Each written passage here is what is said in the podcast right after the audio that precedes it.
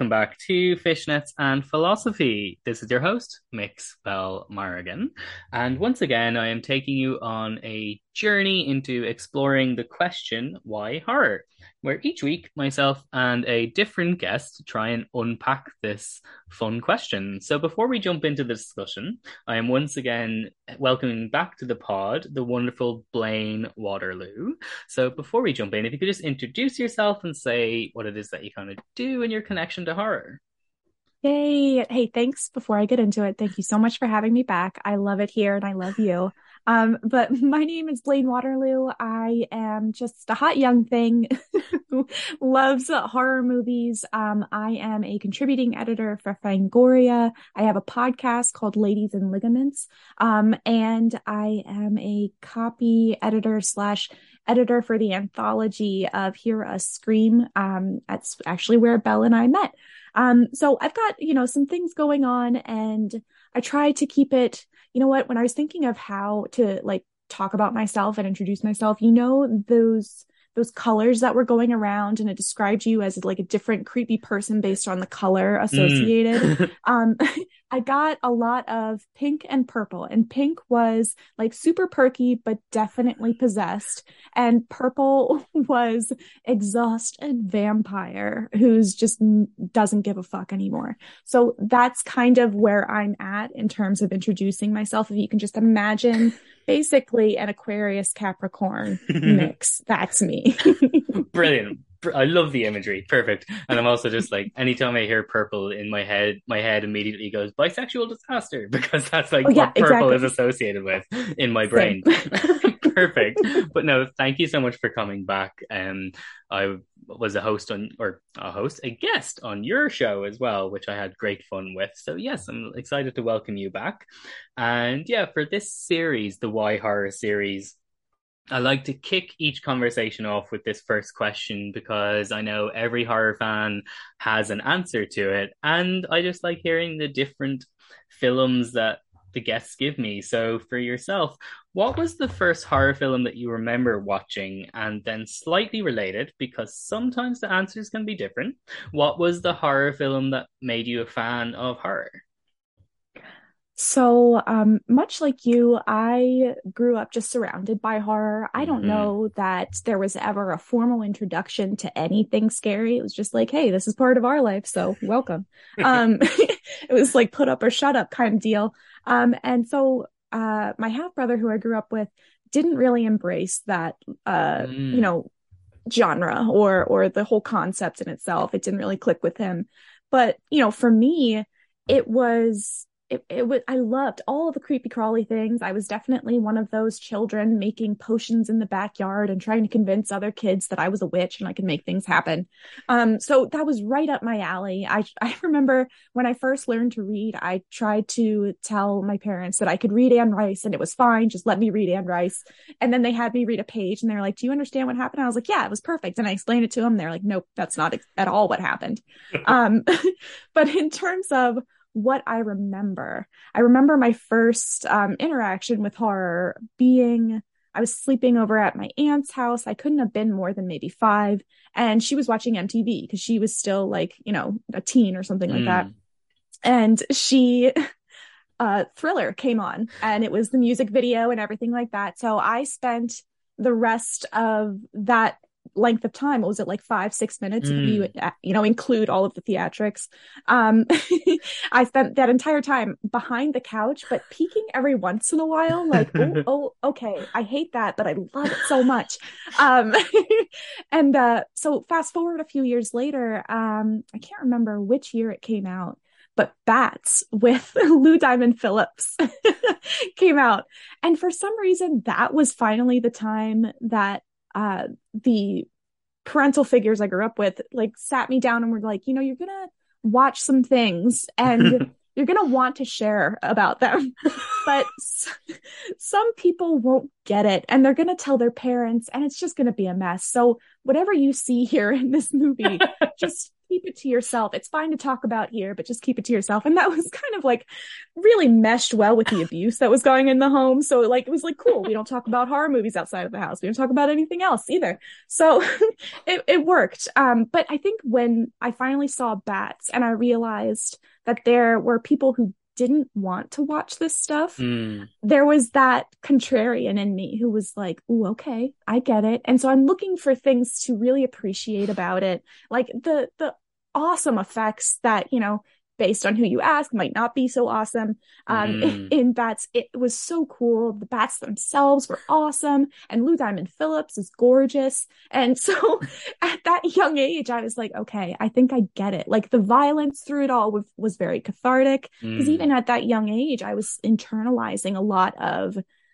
an Ill- inability to express myself so mm. you know when you start to internalize a lot of that certain images or you know things that you see in media become very cathartic in a way, like a, a, lot of horror fans, a way to express that part of you that was so repressed.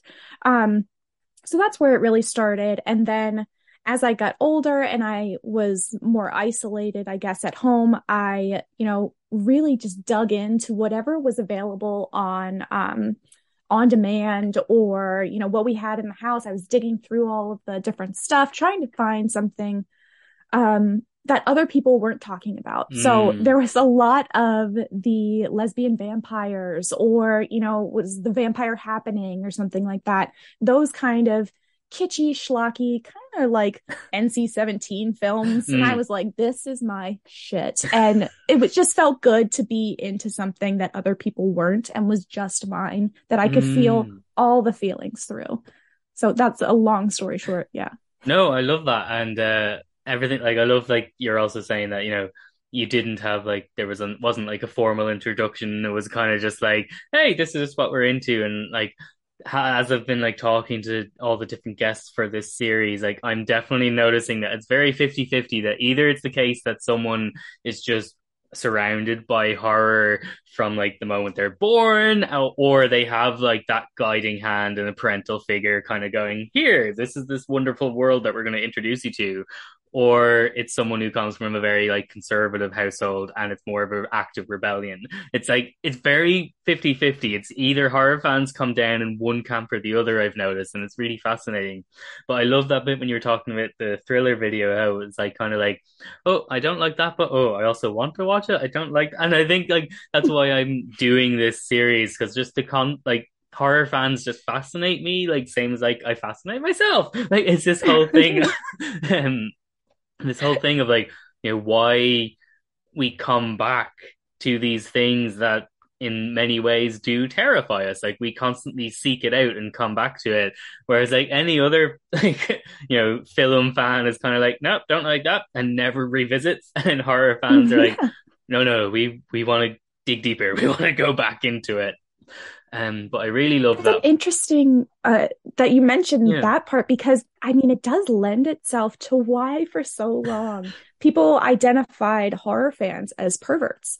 Um, mm. And that's something we can definitely delve into with the other questions you have in here. But yeah, it it it ties. It, I think that's why horror is such a great home for so many taboo things because it is such a great bucket for other people to throw us in and just say, yeah, you're a pervert. You don't like what we like. And um, I like that we're at this point now in horror history. We're like, thank you. Thank you so much. like, we don't want to be anything like you. exactly. We don't want to be one of the normies. We're very happy in our little corner here. Please now leave us alone. Um, yes. but yeah, actually, just that's actually the perfect point to bring in that one of the questions that I have. Then thank you for introducing it. Um, but also, like, just before I actually ask the question, it's just like, that's like the word pervert is one that I find like so, like, I have such an odd relationship to it because I'm just like, well, like the whole concept of it is that it comes from this like shaming stance of like anything that's not heteronormative is non-normative is considered wrong and taboo and perverted. And i'm just like so like it come like so calling someone or judging someone as oh that's a pervert is like basically like judging any because them for not being normative. So i'm always just like i like to kind of in some ways embrace pervert as in like no yeah I'm, of course i'm a fucking pervert. I'm a kinky pervert. But then on the other side, like sometimes when you're discussing horror films, and there can hmm. be a character who's like really An sleazy, yeah, who's really sleazy and stuff like that. I want to be like, no, that character is like a pervert, but in a bad way. But I don't want it to be used in the bad way, and it's like a constant yeah. catch twenty two of like, no, I want to reclaim it because like there's nothing wrong with being into like you know kinky stuff once you're not harming anyone else with non consensually and all this yeah. type of stuff. But then on the flip side, some people are really creepy, and it's like, how do you describe them without judging other? Oh, it's a, it's a whole thing. But I'm so glad you brought that up because when we talk about the word pervert and how truly it was meant to talk about pedophiles and people mm-hmm. who actually defiled others and took pleasure in other people's disgrace or you know uncomfortability or or whatever mm-hmm. um and it has been so bastardized over the years because the people in power are actually the perverts doing all these terrible mm-hmm. things. And they want very much to redefine that to reflect on the people who are just trying to be their fucking selves mm-hmm. and live their lives. And, you know, it allows those people in power to, I guess, um, flip the onus and, uh, I guess, deflect um, from their own failings.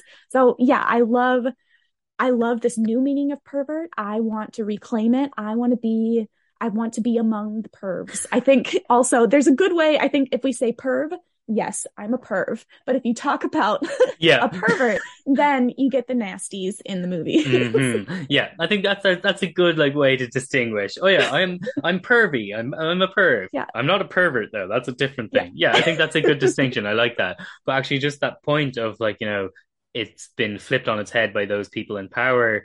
We're seeing that happen as we speak now with the word groomer. It's mm-hmm. essentially mm-hmm. the same thing as groomer was used to literally talk about pedophiles and doing something that's absolutely disgusting and is now just being applied to anyone who's queer.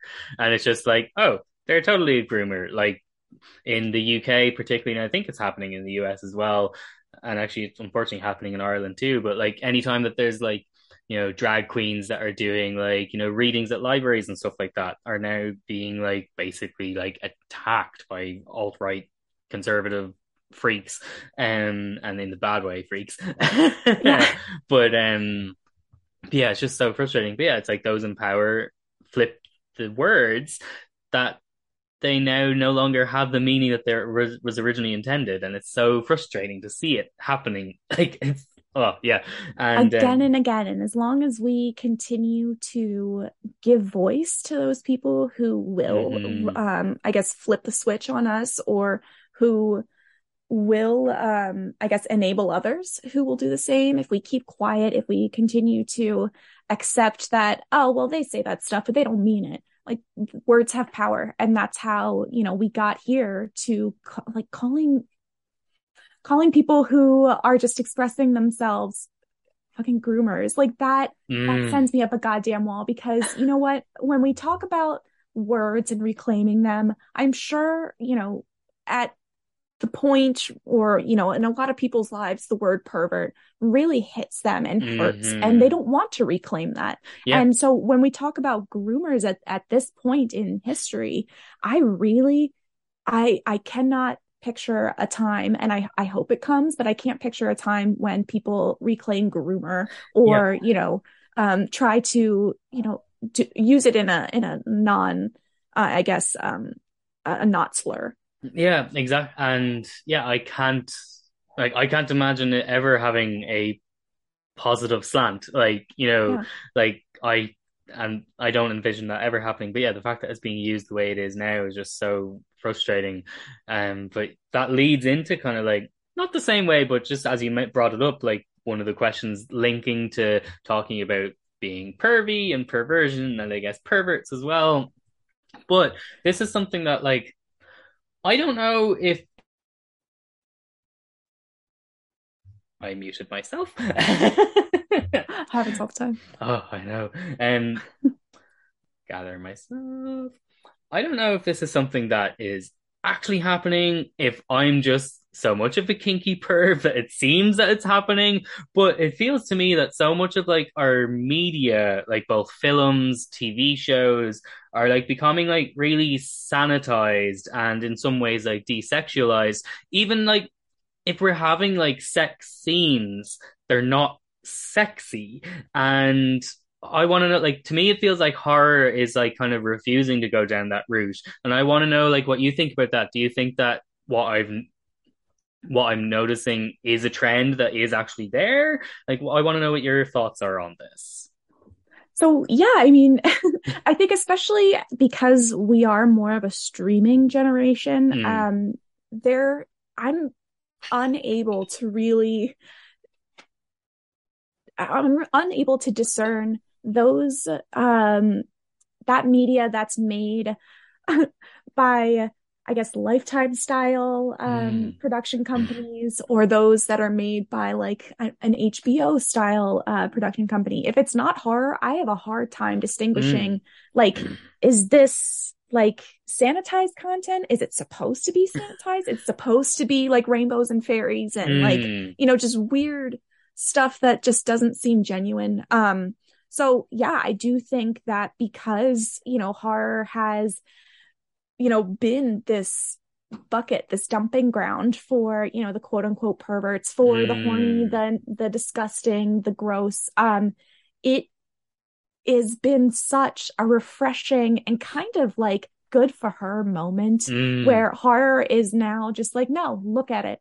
Look at it. You wanted to, you know, you wanted to be, um, you know, big bad horror fan so bad. You wanted to complain about X, Y, and Z. Look at it. Um, mm. you know, I I love the idea that to be a horror fan now, you have to get with the times. Um, mm. and you have mm. to be a lot more genuine in your own self as well as, you know, in presenting yourself to the world. I think um to I think being a prude now is just how how do you function in a world mm. um where you are living up to this expectation that isn't isn't real and you're seeing that it's not real in every facet of life through the news through social media through you know tv shows through movies um i think you know while horror especially during times of crisis in history like during the great depression mm-hmm. um you know has always been a, a home for revolutionary style storytelling while the rest of the world maybe softens what mm. we see. Um, so I think that's kind of what we're seeing right now uh, to an extent. But overall, I also want to note that Disney is taking over so much that mm. I think, you know, with their values having shown through over the past few years, it makes sense that more media that we're consuming that isn't necessarily horror because god forbid disney touches horror. I mean at this point i don't want them to. But um you know we're going to see a lot more i guess censorship or sanitization or just why aren't you moving during sex? Um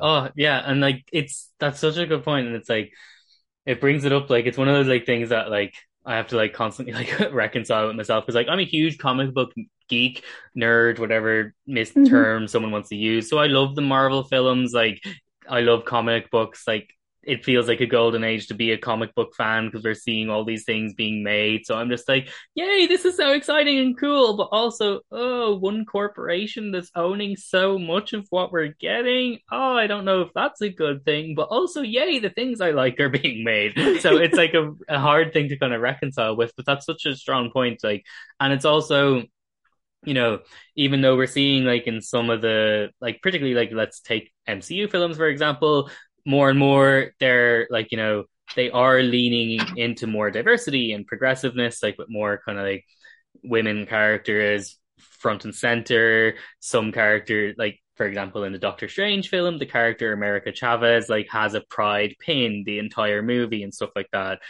But even though in some ways they are moving in what you know the direction they should have been from the start, mm-hmm. they cut that out for other markets that are more conservative, and it's just kind of like no stick to your val like stick to your values like you know i'd rather see a company go you know what i'd rather less money and the story be genuine than sacrifice the story for money like and Absolutely. it's it's frustrating from that standpoint but i like how you actually mentioned like the whole thing about um actually before i was going to talk about bring in the question about censorship before i go there like that mentioning of social media like i think that that's another big crux of I think where this I don't know weird mass prudishness is coming from because these social media companies are run by like what seems to be very kind of like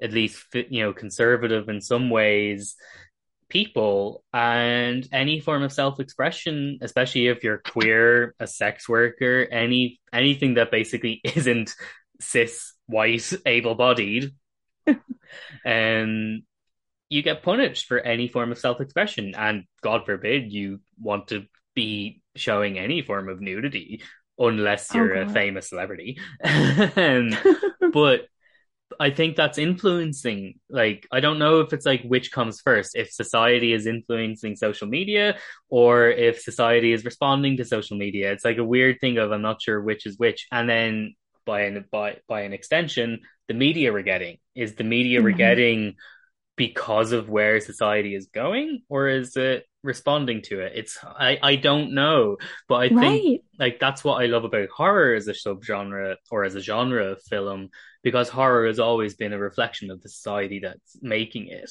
so i think like it's interesting if we for example take a film that was out this year the film x by Ti West it's very much like kind of going no fuck this. We're being very much sex on camera, sex on screen, nudity on screen, because it's like not happening anymore. And like, I think like Ti West is doing really interesting stuff as a filmmaker.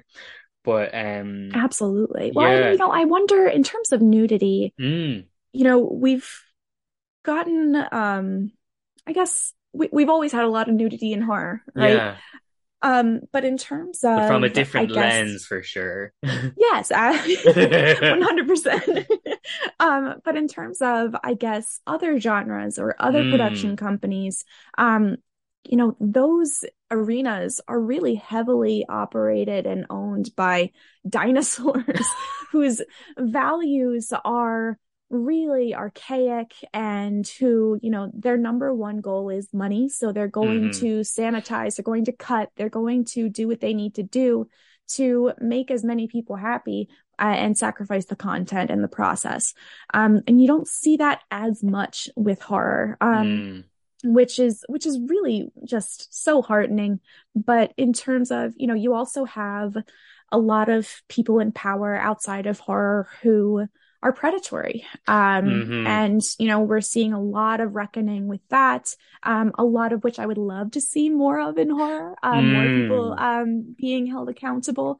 Um, but we're seeing a lot of it outside of it, which is great and, you know, can influence that to an extent. But I think it's also going to lend itself to why more people aren't willing necessarily to get uh, nude on set mm. and why pe- mm. more people aren't writing nude or sex scenes um, because they don't want to quote unquote risk it, um, mm. which is just so shitty because they'd rather do that than actually take accountability for the directors they're hiring, for the yeah. people that they're employing. And making sure um, you have intimacy coordinators on set, yeah. you know, because that's what they're there what for.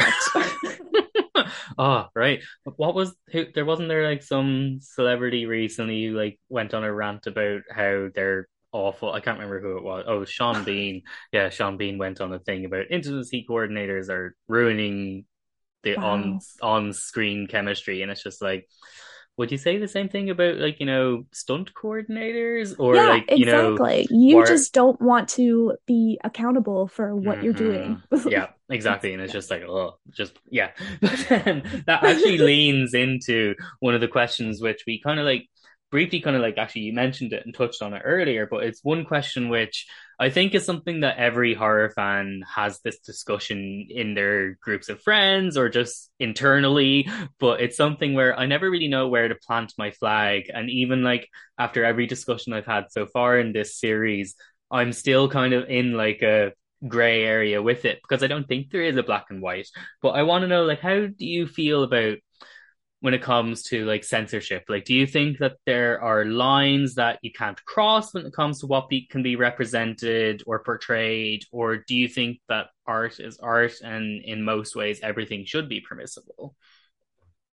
So, I want to start this off by talking about um, a fantastic show that just aired this year um, Pretty Little Liars Original Sin. Mm. So, two of the characters, uh, um, along with a few more, I, am I'm we're led to believe, um, are sexually assaulted, and mm. at one point we are shown the night that it happened through their eyes, but at no point are we actually seeing any violence mm. uh, inflicted. We are given so much, um, I guess, exposition right. uh, is the word. Uh, we're given so much exposition. We're given so much actual visceral storytelling that we don't need the additional, I guess, um, imposing imagery, which, you know, lends itself to it can be everything can be done in a way that is respectful to mm-hmm. the viewer. I think there's a big feeling or a big mindset out there that fuck your feelings. Let this artist make their art. Um, mm. Um, and while to a certain extent I can agree with that and understand and sympathize, yes, just let this person make, you know, what they set out to make. Um, I do believe that there is a responsibility to be respectful of the viewer. Um, whether that be like I said in Pretty Little Liars Original Sin, not actually explicitly showing um, any of the violence that may mm-hmm. be triggering to others, or simply including a trigger warning. Whether well, I'm a big proponent of trigger warnings in mm-hmm. general, but I think they should also be, you know, in the rating uh, when you see a trailer online. Like if if it's been rated yet, include the trigger warning. Mm-hmm. Um, what do you have to lose by yeah. uh, including that? So yes, I I do think there is a level of responsibility um, for the artist, but to an extent, I also think that we are responsible for what we consume. Mm-hmm. Um, and our responsibility is not just sitting in front of the screen and letting all of this stuff wash over us. Mm-hmm. Um, I think we have to be responsible viewers in terms of doing our own research before going in. Yeah. Um, demanding uh, changes in terms of what information is available to us um, before going into this these experiences, and you know, I guess doing that personal work too mm-hmm. um, making checking in with yourself and making sure you're mentally healthy enough in that moment to consume um, any media that might be harmful to you. So in terms of no, it's not black and white. There is yeah. a gradient. There is, a, you know, a, there are tiers of responsibilities that both the viewer and the creators have to each other. Um, and when you break that down, when you break down that those responsibilities or or um, whisk them away in one manner or another, you are alienating the people you set out to share your art with. Um, mm-hmm. And the message, you know, um, that you may have intended, it risks even more not landing with your um, people. Mm-hmm. So, yeah, there, there's there's a whole gamut of what can be done versus what's being done versus the um, the long way we have to go to keeping everyone safe but also informed. Yeah no it's like that's like that's really what it is. It's such a nuanced kind of question. Like there isn't like and i think like that's the best way to engage with it is to kind of realize the nuances of it. Like because i think it's something that if you take like a black and white iron fist approach then you run the risk of like you know going that mass sanitization route of like kind of going, we're not allowed to have any form of quote unquote problematic media because, you know, that's what horror a lot at the end of the day is the best genre for is allowing us to confront some of the most harmful parts of society and human existence, like in a cathartic way. Um, and that's why I think, like, you know, let's, as you brought up, like, you know, with Pretty Little Liars, like, you know, which I haven't seen, but I'll have to seek it out. Um, because I'm hearing it leans into horror a lot, so that sounds oh, cool. Oh. Um, but like particularly with the you know rape revenge or sexual assault subgenre of horror like i think as you said there's ways to do it well in the sense like let's say Coralie Fargeat's movie revenge which is very much like knows how much to kind of show and how much not to show so that the rest of the film feels more cathartic as the character is getting her revenge whereas there are other films like that are more gratuitous and all about actually showing you it and i'm just like to me, it really comes down to the filmmaker's intent. Like, why is this here? Like, is this here just for shock value, or is there a reason for it to be on screen? And that tends to be my approach. And I think, like you said, you know, viewers have to kind of like take on our, our own responsibility of what we're able to handle. That's why I think rating systems are a good thing, you know? like rather than censorship in someone in like an ivory tower of a studio kind of going no nobody is allowed to see this actually just applying a rating and kind of going look this is mature for this age if you're below this rating you probably can't handle it you know and i think that's probably the best approach but if we look at like you know the studio involvement complicates it as well because again it comes back to the fact that so much of so many films, TV shows are commercial products because we're in a capitalist hellscape. So, like, movies will, or studios will apply cuts so that they can achieve a lower rating to get more people in seats. One of the examples that I'm hearing about recently is the movie Fall, which is just out in cinemas now, or well, it is here in Ireland. I don't know if it was already out in theaters in America, but like apparently I don't know if it will be the same here, but they cut out all the characters using the F word because yeah, apparently like that's one thing that I always find very strange about like America and like US is how like swear words and language is considered something that's like more offensive than gratuitous violence. That's something I've right? never understood. oh my god you and me both because i the older i get and the more like i see you know parents or you know uh, even mutuals who don't have children like putting so much more emphasis on the words that children are using mm. uh, as opposed to what they're consuming um it's it's like somehow there are so many people out there it just doesn't connect there's no connection um and well, one, there's no connection. And two, it's like, well, we can't do anything about the, you know, awful things that they're consuming because well gosh i have to go to work. I have to do a b and c. Like i can't raise my child.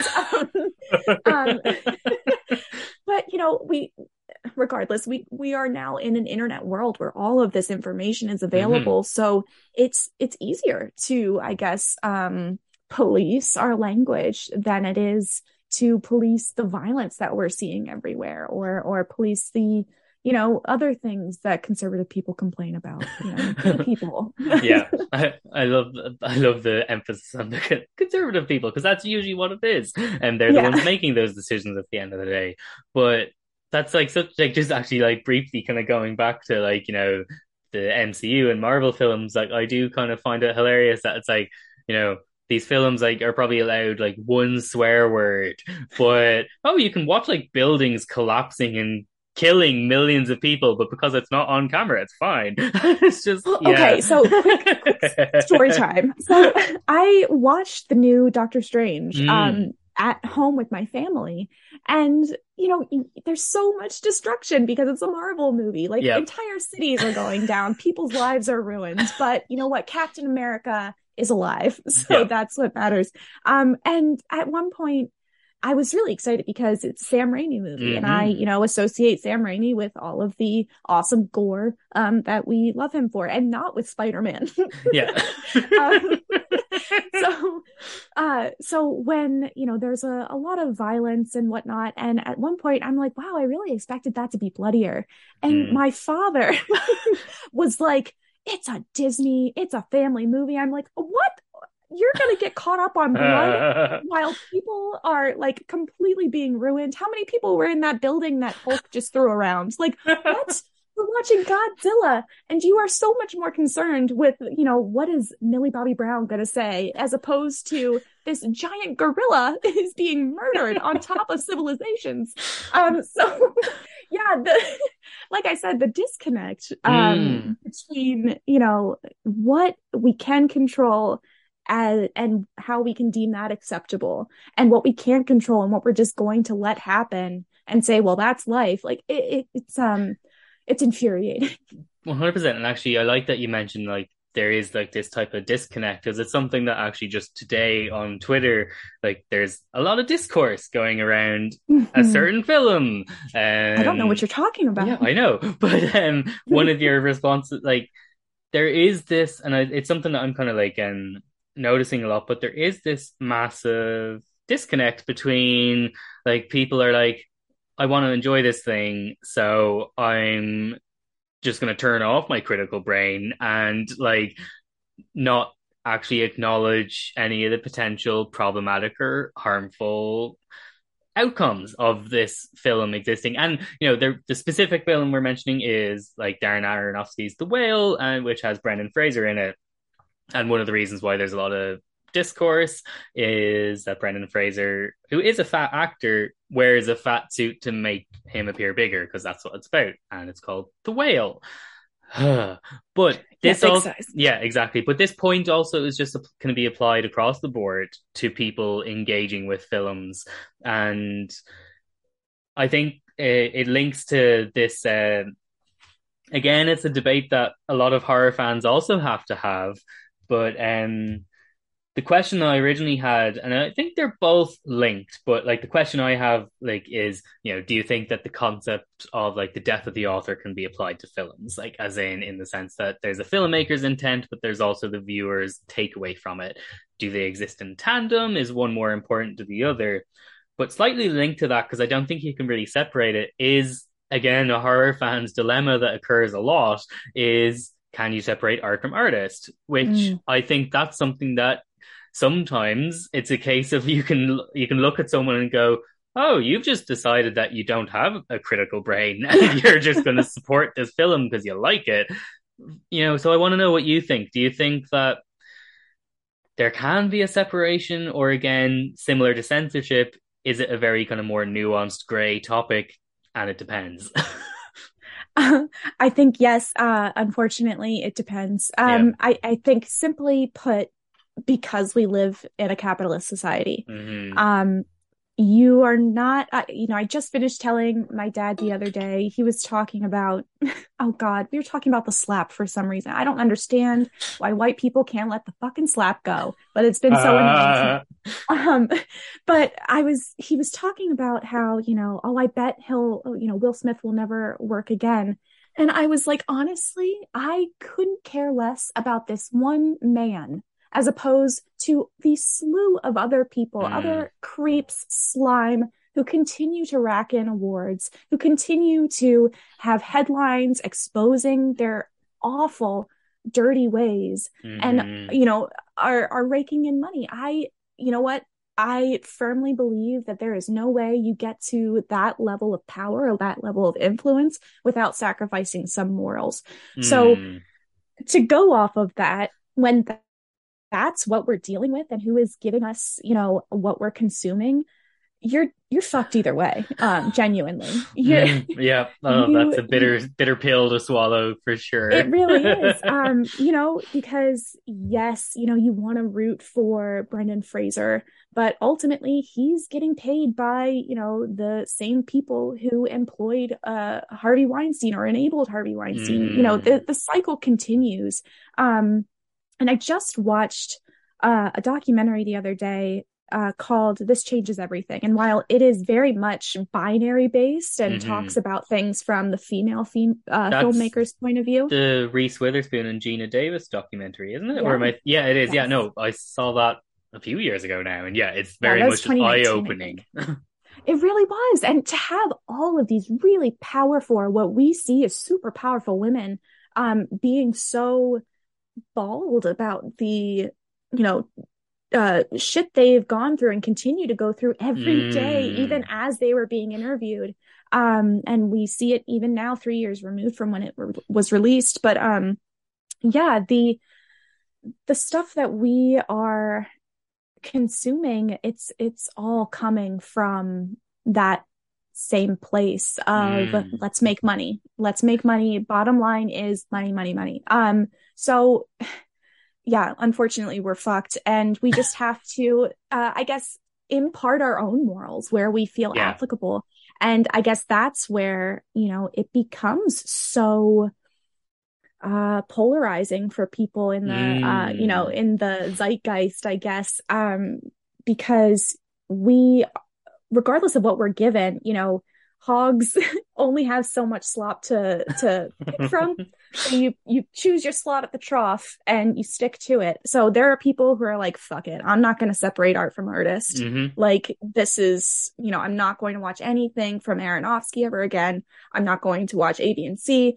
Um, and then there are the people who are like, I don't care. It's a movie. I'm just going to watch it. Mm. I don't care mm. who made it. Like they don't want to engage. Um, but then there are those of us who in our little, we're at the end of the trough, right? Where we get all of the leftovers. We're like, I don't know, man. I'm just going to pick and choose and see, you know, what happens. And mm. if I don't like it, I'll, you know, we're, we're have to be a little more, not have to, we've assumed the responsibility yeah. of what we consume. Um, mm and I think those other two camps of I'm just going to watch what I want to watch and I don't care. And I'm not going to watch anything from these people for this specific reason. I think, unfortunately, while we may want to sympathize with one or the other, they are both so siloed and mm. aren't imparting critical thinking.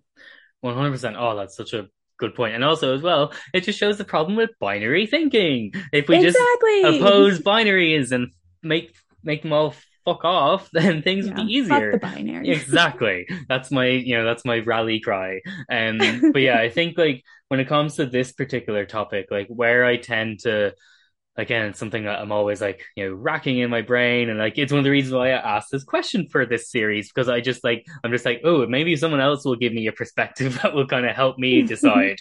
and, but where I tend to usually lie is that I think there's a difference between engaging with a piece of art as a piece of art and commercially supporting someone who's a sh- shitty shitbag like mm-hmm. you know so as in like you know i can completely like understand someone going you know what i really appreciate and enjoy like in- enjoy the artistic merit of rosemary's baby as a film but i'm not going to you know go and see any future Polanski films. Like you know, I think there's a difference. So in the flip side, this is the one that I tend to return to a lot. You know, I'm not really gonna have you know much judgment for any other fellow queer or trans people who might somehow still find beauty or magic in the world of Harry Potter. Like, you know, mm. it was something that was so impactful for so many people. But someone who goes, yeah, you know what, fuck it, I'm going to buy the new Harry Potter game then I'm going to side eye it because that's a choice, you know. So I think there is a difference, but again, it's just so nuanced and it's tricky. Um, but like, well, and I think that's why these conversations are really important mm-hmm. because if we, you know, don't stand up to even our peers who say, "I'm never going to watch anything from A, B, and C directors," um, if we don't, you know, just gently ask, like, okay, but why not this movie that just came out? Like, what about, yeah, you know, what's happening in this movie? Do you not agree with? Is it just because of, you know, this person is a bad person? Or like, I, I want to gently ask others to interrogate why they come to these hardline decisions. Mm-hmm. Um, not at all to judge them or to or to sway them wrong. or anything. Yeah. Exactly. I don't want to sway anyone. I certainly don't have no desire to be swayed. So I, you know, it's not, I'm not in that business. Um, but I, I just, think we need to, like I said before, assume responsibility in some way for mm-hmm. what we are consuming because no matter what we tell ourselves, we are internalizing at least some portion of what we're watching.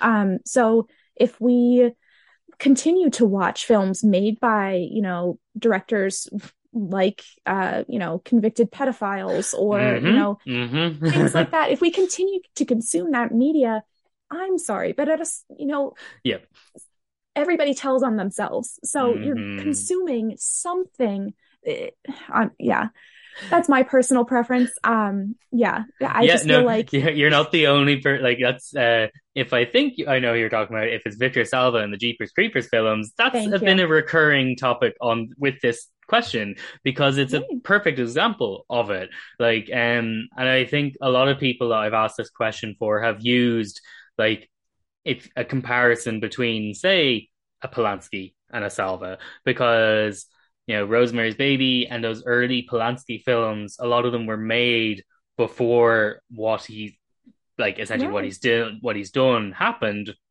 Whereas Jeepers Creepers, the first film, was made after Salva came out of serving time for being a con- so that like that's why I, I don't even think there's any like even it doesn't like I don't care if someone's like oh I only found out now. I'm just kind of like yeah.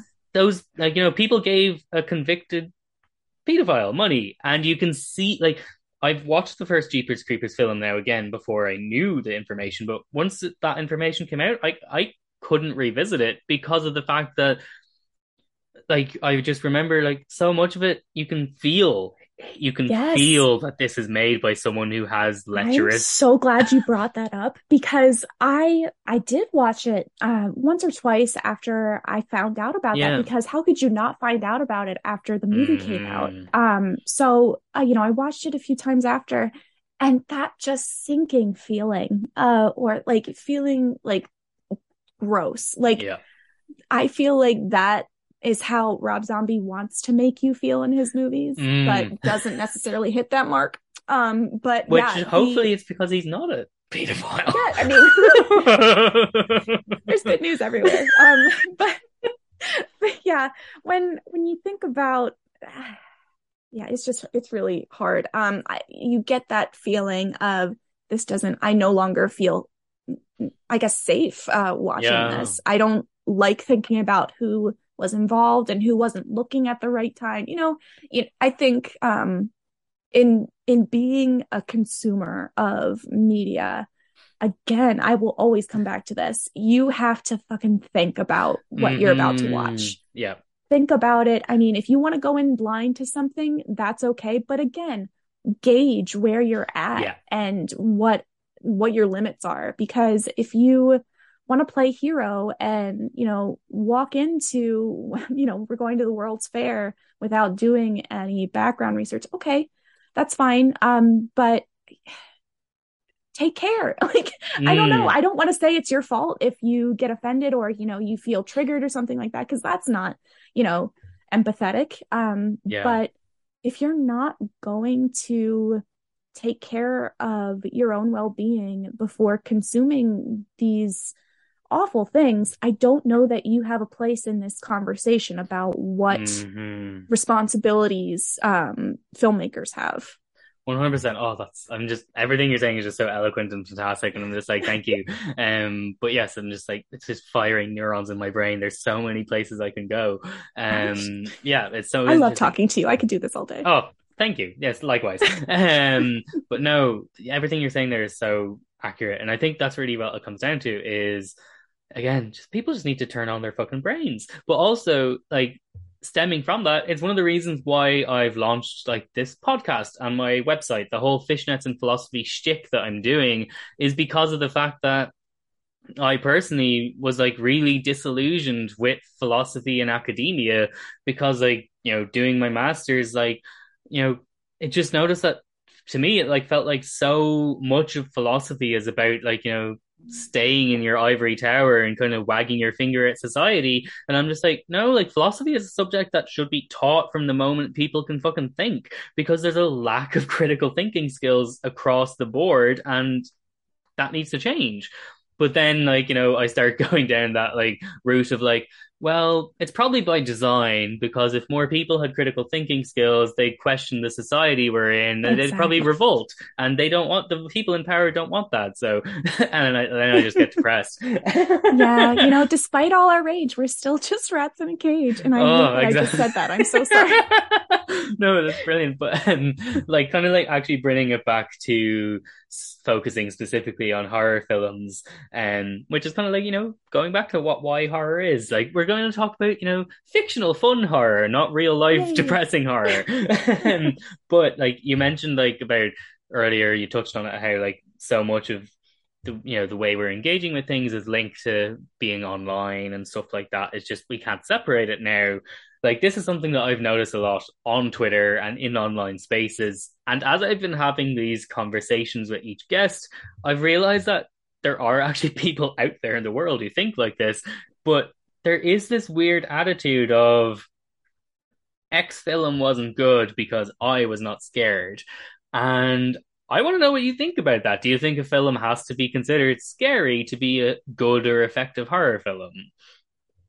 Absolutely the fuck not. like what? Yeah. I'm sorry. I feel I feel strongly about this. I I used to um, host a podcast and uh, with a co-host who believed this um, and would bring it up almost every episode. Listen, um, horror isn't necessarily about scaring people. Yes, that's mm-hmm. a big fun element. That's why we're all here. We love to be scared, but it I'm uh, like just the the things that horror digs into are so much more than jump scares or creepy faces in mm-hmm. the dark or you know it's not just about inciting fear it's about exploring facets of you know the human existence that aren't explored in other genres. And mm-hmm. there's often yes a creepy scary otherworldly uh, element to that. And that's you know what lends to the horror genre. But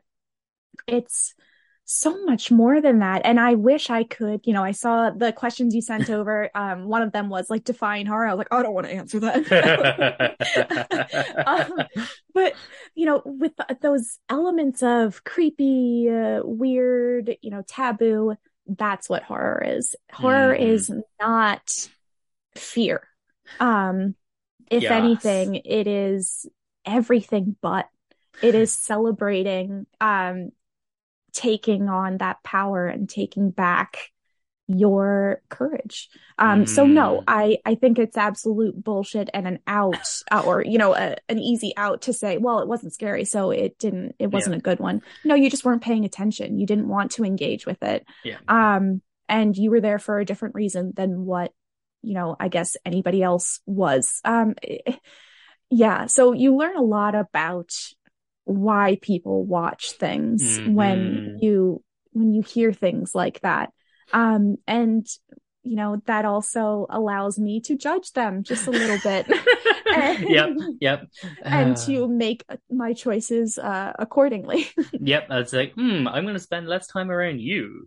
exactly. exactly. But no, it's, and again, it comes back to people just not critically engaging with what they're what they're consuming. And like, you know, yeah, like, you know, I can completely relate to wanting to have your brain shut off just to watch something that's fun. I get that. I love my schlocky B horror films that are just that. They're just a fun ride. I adore them so much. But at the like at the same time, you know, you know what you're going in for. So like again, I'm still in a way critically engaging with it because I'm not expecting anything more. I'm just going in going, I know exactly what I'm getting. And then I think people just take that approach with everything. And then if they don't get what they have up in their head, it's all of a sudden not good. And it's just like, no, yeah. you just had a different takeaway from it. And like, this is something as well that like, you know, and I, I've noticed this for myself, but I think a lot of people forget about the fact that, you know, we are these emotionally driven, you know, bags of flesh. Like that's what we are. so sometimes, you know, if you've had a bad fucking day and it's the first time you're watching a movie, it could be a bad experience for that movie. That doesn't mean the movie was bad. So I think there's like now I don't think anyone should have to revisit a movie that, you know, might not have worked for them because sometimes movies just don't work for you. But I do think, you know, people should be like gently nudged or encouraged to maybe think what was my day like when I watched this movie? Yeah. If or, was... you know, again, like in with intent. What yeah. what are you watching? like I think exactly. that's just so important. Um but yeah, I sorry, I didn't want to interrupt. no, no, that's perfect. And it's like, like just as you said, critically engage with it, you know, seek it, you know, know what you're watching. And like, you know, I'm someone who like, you know, I don't watch trailers. I don't like, you know, stuff like that because I like to go in blind in the sense of like narratively but I will do the research of like, oh, who's made this film and stuff like that. So that way I can make that decision of like, oh, that's someone, you know, who I haven't liked their work before, or that's someone who's basically very problematic. And it's like, you know what? I don't necessarily want to financially support that person, but I still, in general, will like avoid trailers and mute the words of films I know I want to watch because I don't like, I, I don't personally don't understand the discourse before a film comes out. I'm just like, no, just walk, wait. Like, why do you want to talk and discuss a film before you're watching it? I don't understand right? it. Well, that's my whole thing with this "Don't worry, darling" bullshit. Like, mm. just you're all upset because Harry Styles is in a relationship. Like, calm down. Um, and like, you know, there are other reasons people, you know, say they're concerned and whatnot, but the movie hasn't come out. Like, what? Because you're, you know, you're already seeing like a flood of reviews come in that, um, I feel would not be as negative had mm. the discourse around it not come out beforehand. Mm. Um, so that's the risk too. Like you said, like, you know, why do we feel certain ways about movies? Um, what were we experiencing at the time? And yeah. taking that, you know, into account. It's just, yeah. Uh, um, the, it's breathtaking. Like I said, the refusal to be present, um, mm-hmm. when, in, when consuming anything. Um, so it it makes sense that people want more of the lifetime movies they yeah. want more of the sanitized sex scenes yeah. for some reason um they they want to be catered to they want mm-hmm. to be mm-hmm. told it's going to be okay and that's why horror has been so great at showing others like no it's not okay yeah. but you're not alone Exactly. Um, and it can be done differently what... and stuff like that. And actually, that's such a good point about, you know, people are like not really being as present when with the media that they're consuming or watching because especially if you know for the amount of people that like say are not going to the cinema as often because the cinema forces you to be present whereas mm-hmm. like if you're watching a movie for the first time at home everyone has a smartphone at hand so like how do you know how much like you've actually missed from a film or a show because you glanced at your phone or you're scrolling Twitter.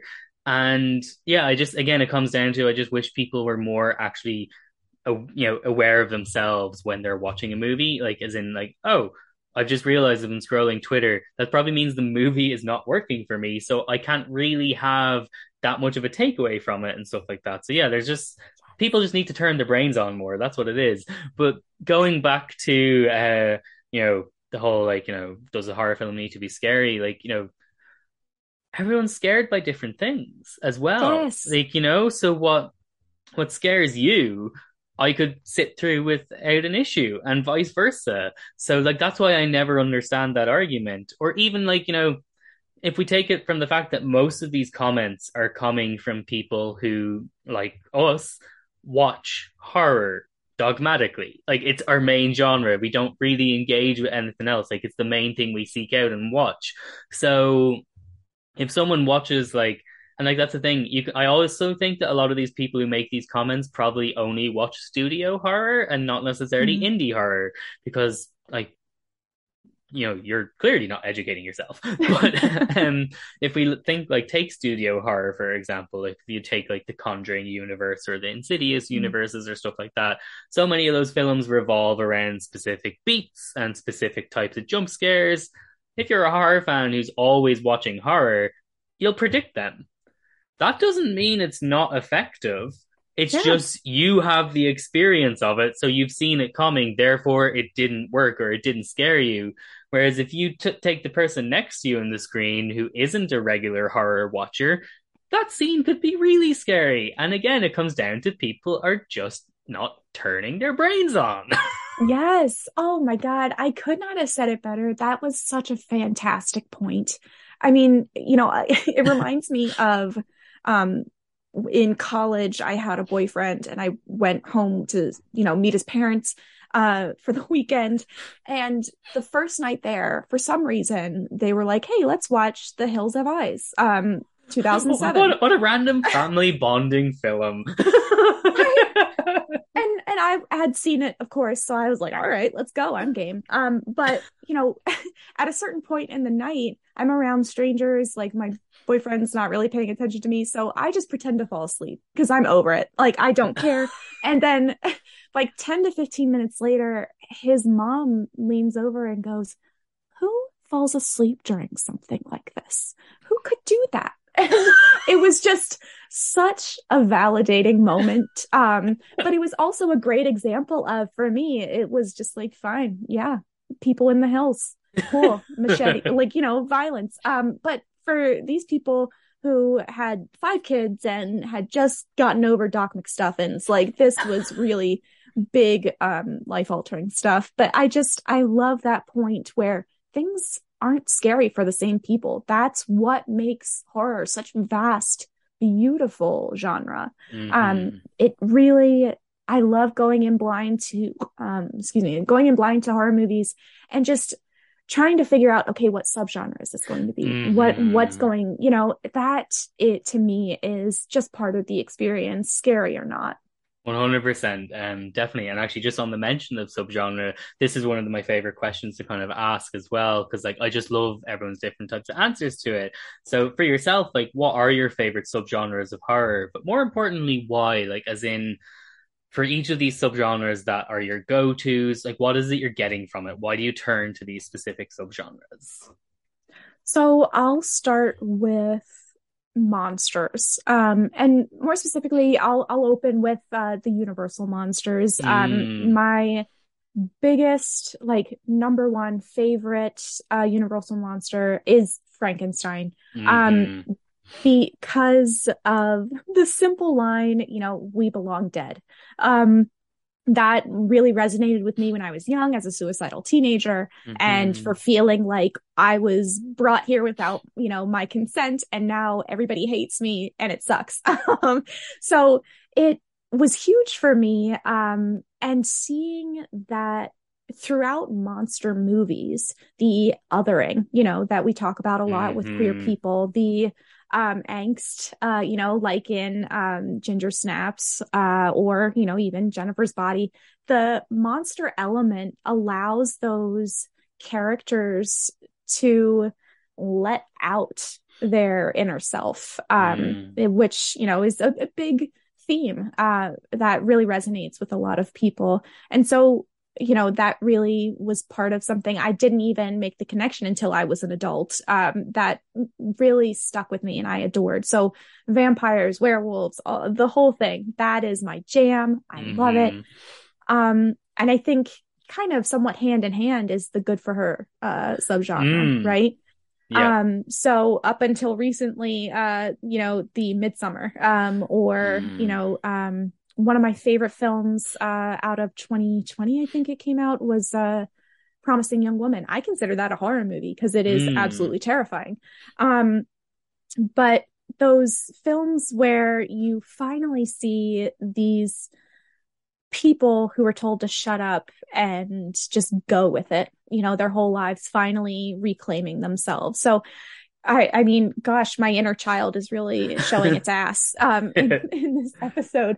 But yeah, those those two are really big for me in terms of what deeply resonates with my soul. Um, but in terms of like, I'm gonna watch that because it looks really cool. Um, found footage, of course. I mm. I don't know mm. a single person. Well, I do know a few people who like don't enjoy just the mind fuck of a good found film. Mm, oh yeah, and I'm loving like both the you know emphasis on like you know monsters and those kind of creatures like the classic type of monsters and also the kind of like resonant kind of good for her ones because again i think that comes back to and it's something that I saw like you tweet like a few weeks ago maybe, and it was just something that I just loved. But it was like that statement of horror is inherently queer, and yeah. I just think like it's no wonder these are the type of films that we return to as like queer horror fans because it's what we engage with.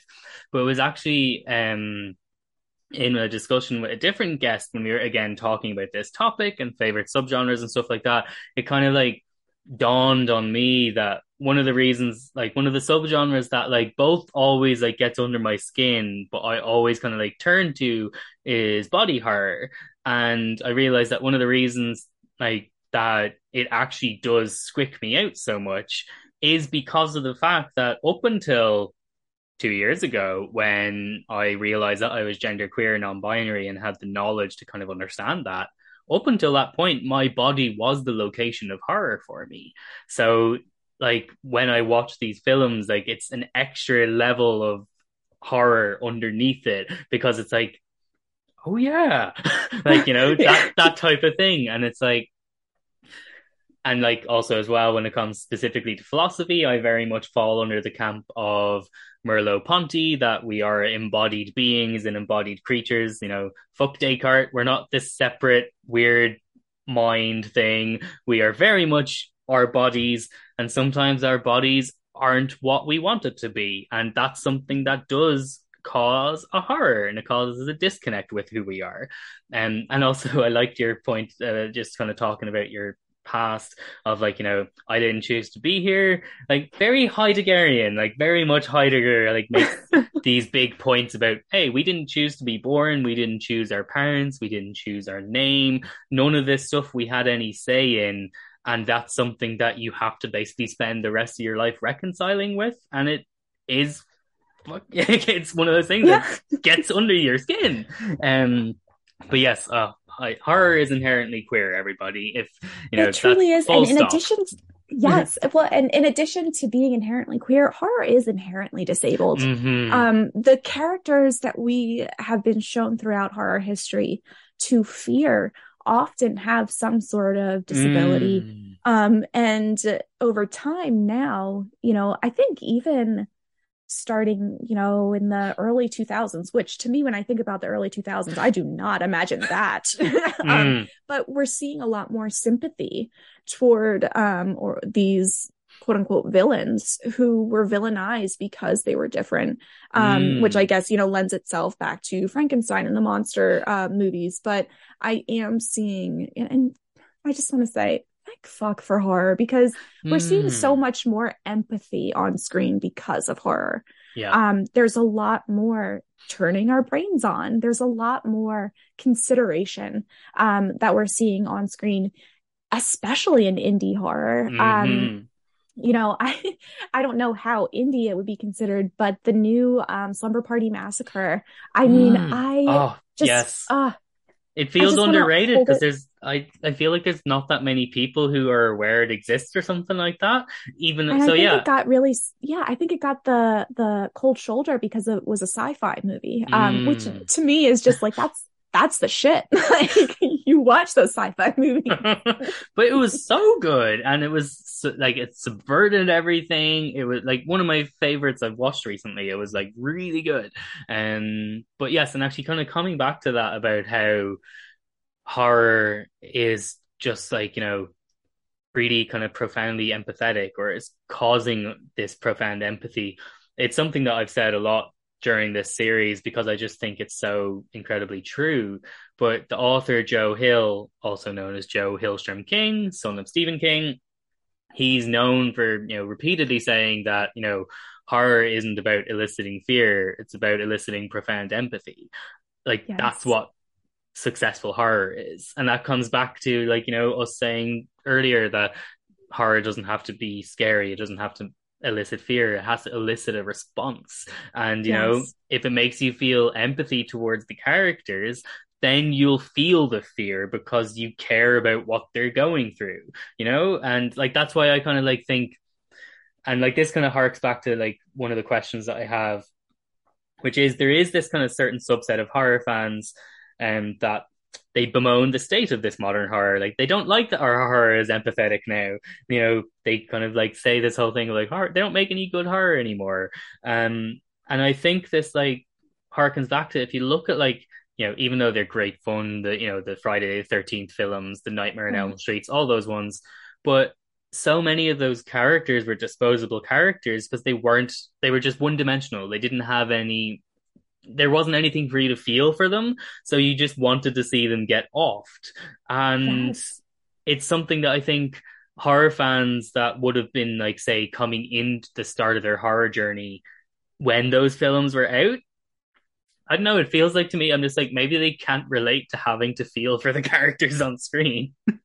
right. Well, uh, that, and I also think that you know people who were introduced to horror films as those movies were coming out, I think those were drive-in movies, right? Mm. Those were mm. movies that, you know, it was a social thing. It wasn't yeah. necessarily uh, something to consume for thought. It um but as we, you know, have moved forward in horror history, we're seeing more I guess like the intentional the the sit down and pay attention to this because mm. it's saying something it has a statement um and i think the people who are complaining or you know feel now that um that horror isn't as good because of this empathy or this I guess wokeness. Um, oh, I that that's a I, term that can go in the bin.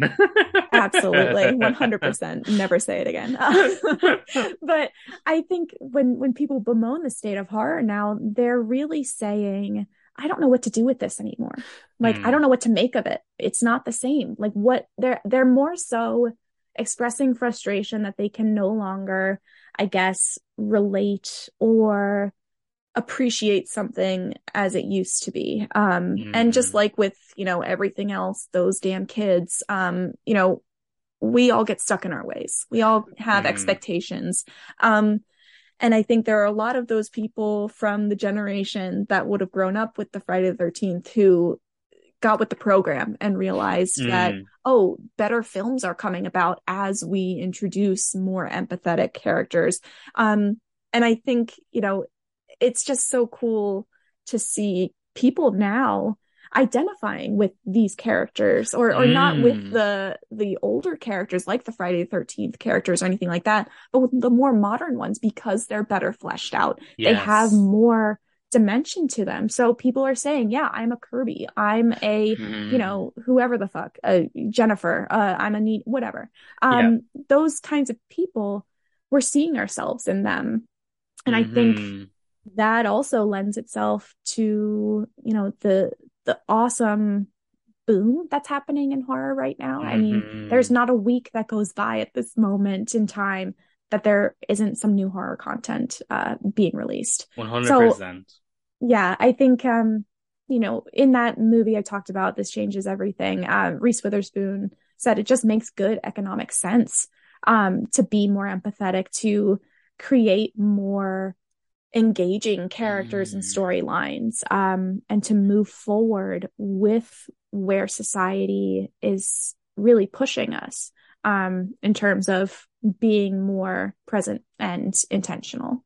100%. Oh, and also just like what a fantastic quote as well. That's so cool. Right? And that's so great. But yes, so much there. And actually, just like before I bring up the last kind of closing off question, I, I do like, like how you said, you know, deep, you know, this type of horror fan, like you know, they can't really relate like to what's up like going on. So it's like, and I'm just like in my head, I'm just like, yeah, that's probably because like you know they're a cisgender straight white man, and that's not go. the main focus of what's happening right now. And they're, they're the ones like, getting killed nowadays. Yeah, they're just like, I don't like it, and it's just like, yeah, well, we've had enough of you for a long time, so exactly, you know, sit down and put your soother in.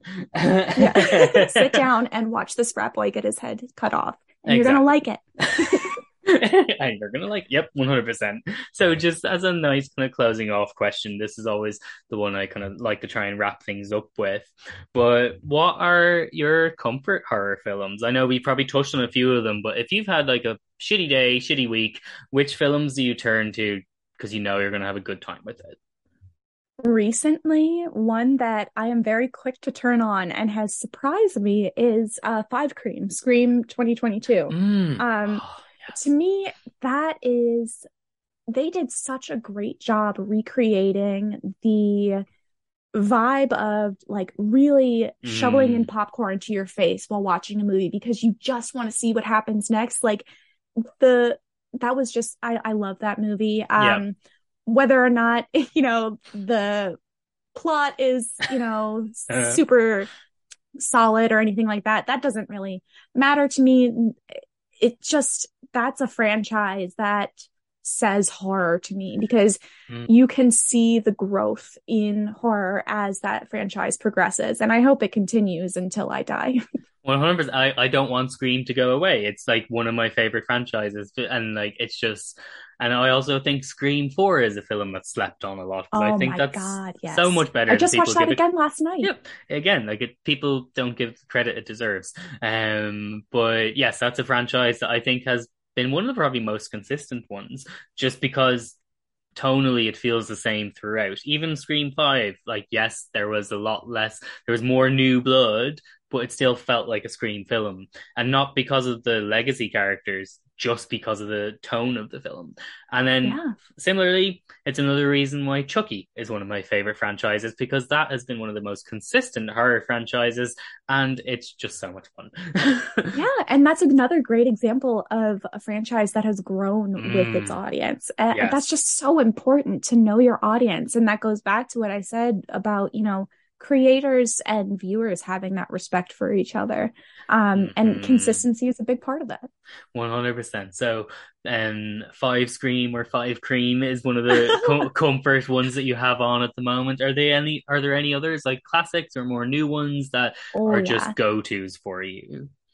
So Black Sabbath and Black Sunday. Um, Mm. I love a love my bava. I'll never give them up. Um, uh, so those are huge for me as well as, like I said, um, Jennifer's Body is huge. I feel Mm. like you can't talk to a 30 plus year old woman um, and not hear Jennifer's Body come out, you know, in an hour span at least three times. Mhm. I mean, that, not that I've come across. and also that's another film that I I'm so happy to see it getting reappraised as Yes. the great film it is because again that was a film that did not like it wasn't treated well at the time because of Yeah. Megan Fox and again like going back to this changes everything the way women in Hollywood and in cinema are treated by the media and everyone else that caused the film like Jennifer's Body not to be respected at the time so yes I'm glad that it's now treated as like a proper cult classic because it's fantastic. How cool is that though to see in real time, in our Mm. lifetime, the appreciation and point of view of how things are, uh, I guess, lauded changes. Mm. Um, because I remember I went to see Jennifer's Body in theaters and everybody was shitting on it afterward. And I was like, this was like one of the best things I've ever seen. Like, this is Mm. way surpassed what I expected.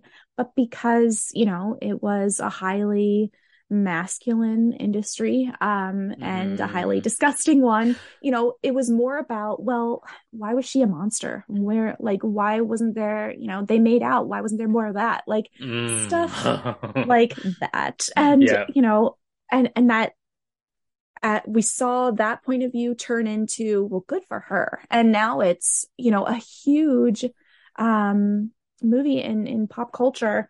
And i think it's because of us you know femmes who were like no actually you didn't get it Mm.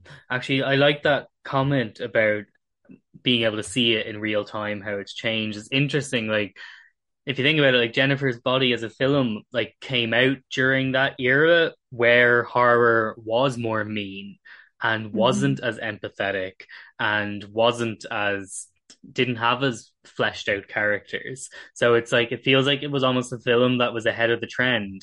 Like maybe the reason it's been reappreciated now is because of the fact that we are in this golden age of empathetic horror. Of like Right. we've now appreciated like the films we're getting are just so good in so many ways that like it's made people kind of look back at other films and appreciate them for what they were or see things in films that they didn't see before. Like, for example, the Saw franchise is getting like a reappraisal now too, as in people are oh, kind of cool. going, yeah, it's a convoluted mess most of the time, but underneath the surface, it's actually saying things that we didn't give it credit for, which to my listeners, if you haven't already known, I have an entire Saw deep dive franchise series with Ariel Show. So go back and listen to that. Um, but as a nice kind of closing off question before I let you go, and I won't take up more of your evening, um, but where what's your hope for the future of horror like do you are you hopeful that we are going to continue to go more empathetic more progressive more diverse or and like did I, I don't know like there's a very small pessimistic side of me that's fearing like you know a regressive swing back. Like I, mm. I'm, I'm hoping it won't happen, but part of me is I don't know, given politically the rise of nationalism and all this type of bullshit. Like I'm fearing it will occur in my favorite baby of horror, and I hope it won't. But what's your hopes for the future of horror?